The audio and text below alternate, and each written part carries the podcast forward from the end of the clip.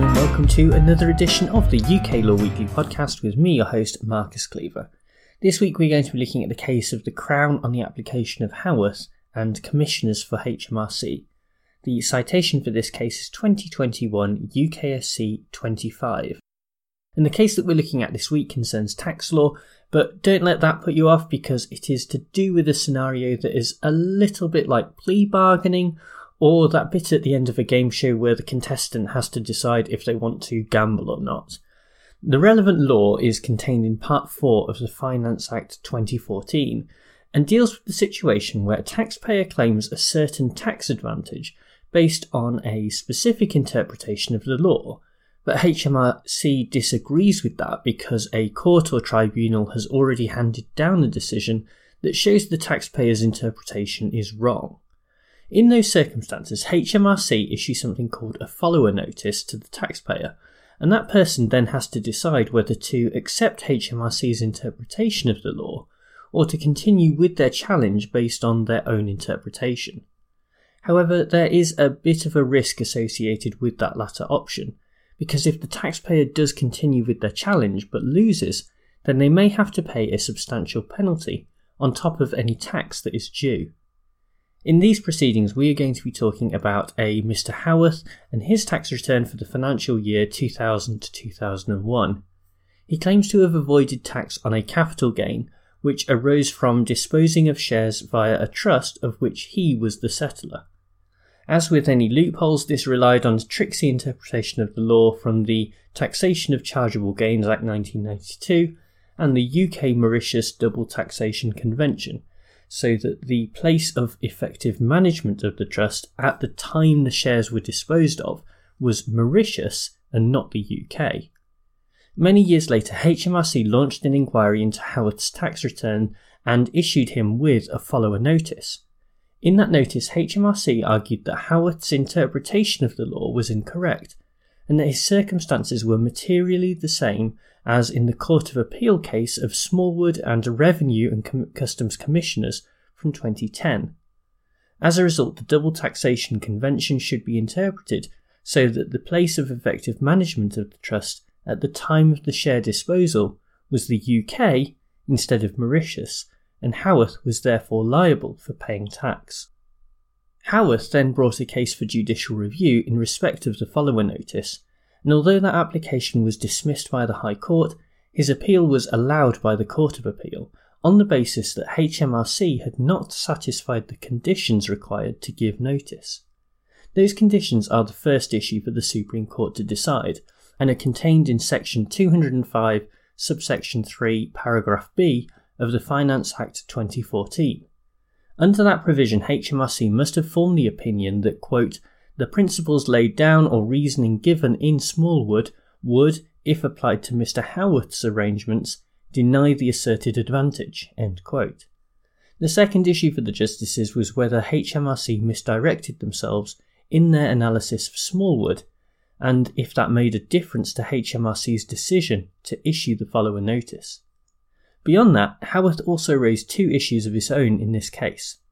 Firstly, whether the factual findings are a part of the ruling for the purposes of section 205, subsection 3, paragraph B, and secondly, whether the follower notice is invalidated by section 206 of the Finance Act 2014 because HMRC failed to adequately explain in the notice its reasons for concluding that Smallwood applied in Haworth's circumstances. The justices of the Supreme Court dealt with each of these issues in turn, and as a reminder, that first question was whether HMRC were able to form the opinion that the principles laid down or reasoning given in Smallwood would, if applied to Mr. Haworth's arrangements, deny the asserted advantage. It was held that they could not have formed such an opinion because of the meaning of the word would in that sentence. In this particular context, the court has to be wary of the fact that although the follower notice does still allow the taxpayer to issue a challenge, doing so means risking having to pay a substantial penalty, and that could be seen as an impediment to the right of access to the courts. To put it another way, Section 205.3b of the Finance Act 2014 has to be interpreted restrictively in order to minimise the interference with access to justice. Using the word would implies that there is essentially no scope for a reasonable person to disagree that the previous case that is cited operates against the taxpayer and in favour of HMRC. If Parliament had wanted to give HMRC a broader scope, then they could have used words like might instead. Therefore, as HMRC only opined that it was likely that Smallwood applied in relation to Mr. Haworth, that is not sufficient and HMRC lost on this point. The second question was whether HMRC misdirected themselves with respect to the decision in Smallwood, and again the court sided with Haworth. HMRC looked at the judgment in Smallwood and concluded that if seven indicators highlighted by Lord Justice Hughes in that case were present, then it would automatically mean that the place of effective management of the trust would be the UK. However, this was too broad a conclusion to draw because Lord Justice Hughes did not consider those seven indicators to be necessary and sufficient conditions in and of themselves. As such, the Court of Appeal was right to quash the follower notice, despite the argument from HMRC that they would have decided to issue the notice even if they had fully understood the decision in Smallwood and not overstated its conclusions. That's all fine, but Mr. Haworth also raised another couple of points for the Supreme Court to deal with.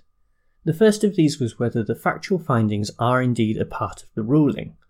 I think that the point Haworth was trying to raise here is that the ratio of a given decision is to do with the law itself rather than the facts of the case. But that is not completely true. As the justices pointed out, the findings of fact do have a relevant import to the precedent that is created. Finally, it was asked whether the follower notice is invalidated by Section 206 of the Finance Act 2014 because HMRC failed to adequately explain in the notice its reasons for concluding that Smallwood applied in Haworth's circumstances. Here, the justices pointed out that although the notice did not comply with Section 206 for this reason, that is not enough to automatically invalidate a follower notice, and here the defects are not fatal to the notice overall. As I said at the start of this episode, this case is very reminiscent of plea bargaining in a criminal context, and that carries with it both advantages and disadvantages. On the one hand, plea bargains can speed up the administration of justice and save money, time, and resources. On the other hand, they place individuals in an unenviable position. With the whole force of the state bearing down on them, it entices a guilty plea while threatening a greater punishment for taking the case to court. Of course, taking the case to court is more than just one option, it is the right of the citizen and the courts have to be wary of the government placing restrictions on that right. I think that is why the restrictive interpretation of section 205 subsection 3 paragraph b is to be preferred. It doesn't close off the plea bargaining aspect of follower notices, but it represents a clear message to HMRC that they cannot just issue such notices on a wish and a prayer and hope that the taxpayer folds. Part of being the public authority in this context means understanding the power that you wield and not using it to undermine the rights of citizens. Access to the courts and legal remedies is not something that should be closed off via the back door.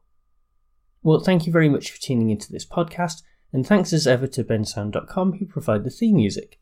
Quick reminder before I go that if you would like to support the podcast and help to keep it ad free, then you can subscribe to my newsletter and earn yourself some nice perks, including more content from me each week and a free ebook on how to answer essay questions on a law degree.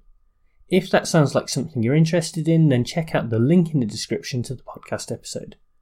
Anyway, I'll be back with another episode next week, but for now, bye!